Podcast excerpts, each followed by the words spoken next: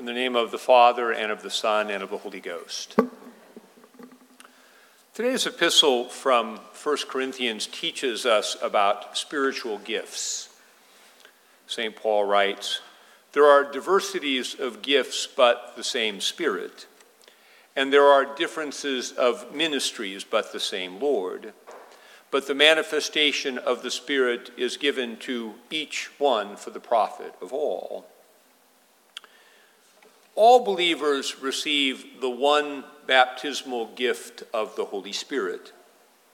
But the Holy Spirit also enables each believer to serve the body of Christ in unique ways. And the Bible refers to the unique ways that you are called to serve the body of Christ as your spiritual gifts. This unity of the church in the Spirit and diversity of the church in her gifts mirrors the unity and diversity of God as Holy Trinity, God who is one and yet three. The topic of spiritual gifts was brought to the forefront in the last generation by what is often called the charismatic movement. This was a renewal movement that had a broad impact in the church. It tended to focus on phenomenal gifts like speaking in tongues and prophecy. Tongues is the ability to speak in a language that one did not learn by study. Prophecy is the ability to reveal or proclaim hidden truth. Both of these gifts are mentioned as legitimate gifts by St. Paul in our epistle today. The more spectacular manifestations of the Spirit can provide people with encouraging and life changing encounters with God. But spiritual problems can arise when people come to depend upon spectacular gifts. The same pattern that Father Hayden highlighted last week in a sermon on mountaintop experiences can be observed here. It can be subtly implied that unless something miraculous or weird is happening, God must not be present or that a lack of a palpable experience implies somehow a deficiency in one's faith. A dependence on spectacular gifts can blind one to the presence of Christ in ordinary and equally charismatic gifts like serving, giving, exhorting, leading, and showing mercy. See Romans chapter 12, verses 6 through 8. Sometimes we need a revelation of God's presence and power to shake us out of spiritual lethargy. But we also need to learn to see Christ in the ordinary acts of love and service. Spectacular revelations always lead to the subsequent call to pick up your cross and follow me.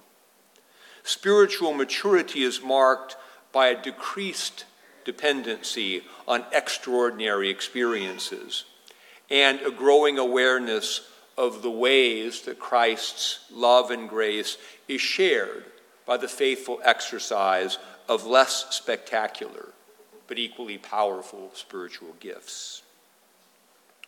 Spiritual gifts are part of the restoration of the human vocation that was lost through sin. In his act of creation, God shared his spirit, which is his life and his love, with the humans he created in his image. The Bible talks about the fullness of God. In Ephesians, St. Paul prays that believers might know the love of God which passes knowledge, that you may be filled with all the fullness of God. God is so full of love that his love naturally overflows into acts of creation and giving. The creation of the world, a magnificently ordered cosmos and earth, the mere idea that there would be birds, fish, animals, and humans reflects God's nature as giver and sharer. Humans, as God's image bearers, would mirror this creative and generous love in their benevolent dominion over the creation. Adam would love Eve. Eve would reciprocate love to Adam.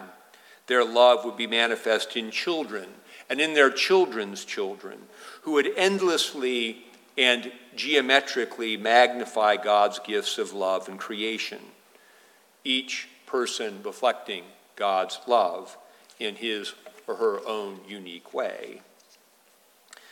This ideal pattern was shattered by the first act of taking. As Alexander Schmemann observes in his book, For the Life of the World, the first sin was not so much the breaking of a law. The first sin was to take what was not a gift. Love and gift necessarily establish boundaries. To love means to say no to everything that is not love. To receive a gift means to respond with thanksgiving and not to take what the giver has not given as a gift. Sin was a profound act of ingratitude. In this light, we understand that repentance means more than saying, I broke a commandment. To repent is to recognize our ingratitude for God's gifts of life and love, and to begin to practice faithfulness as an expression of thanksgiving. We are saved from ingratitude and unfaithfulness by God's new creation in Christ. In Christ, we receive again the breath of life.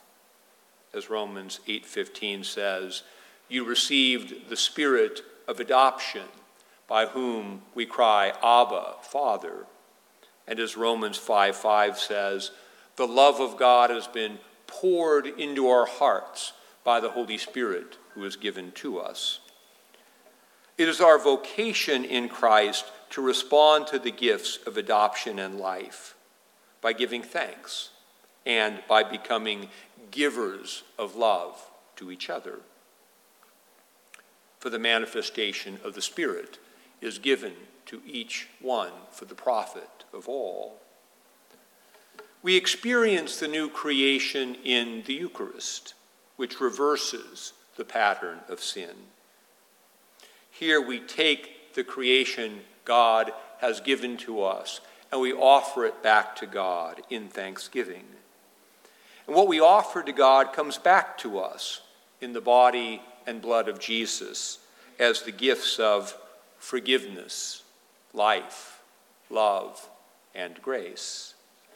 We are delivered from the pattern of taking that leads to emptiness and misery, and are renewed in our ability to love and give, through which we become filled with all the fullness of God. As Jesus said, Give, and it will be given to you. Good measure, pressed down, shaken together, and running over, we put into your bosom. For with the same measure that you use, it will be measured back to you. As we exercise our spiritual gifts, we must purify our motives. Spiritual gifts don't work apart from their rootedness in the love of God. St. Paul's teaching on spiritual gifts in 1 Corinthians 12, our epistle today, continues in the next and more famous passage of 1 Corinthians chapter 13, which is also about the use of spiritual gifts, although it's used in many other contexts. St. Paul writes, Though I speak with the tongues of men and of angels, but have not love, I am become sounding brass or a clanging cymbal. And though I have the gift of prophecy and understand all mysteries and all knowledge, and though I have faith so that I could remove mountains, but have not love, I am nothing. And though I bestow all my goods to feed the poor, and though I give my body to be burned, but have not love, it profits me nothing. if we use our gifts with an attitude that says, Look at me with my great gifts, or if we give to others because we want a compliment, status, recognition, or a reward, what we give ceases to be a gift. We move out of the new creation and regress back into the pattern of sin. As Jesus said of the Pharisees who practiced their religion to be seen, Verily I say unto you, they have their reward. Our motives are purified by growing in our own experience of God's love. We must first receive the gift in order to become givers of gifts. Our experience of God's love begins with repentance for our ingratitude, which leads us to receive the gifts of forgiveness and life. Gratitude then continues with all such good works as God has prepared for us to walk in. As St. Paul writes in Ephesians, that we, speaking the truth in love, may grow up in all things into Him who is the head, Christ, from whom the whole body, joined and knit together by what every joint supplies, according to the effective working by which each part does its share, causes growth of the body for the edifying of itself in love. In the name of the Father, and of the Son, and of the Holy Ghost.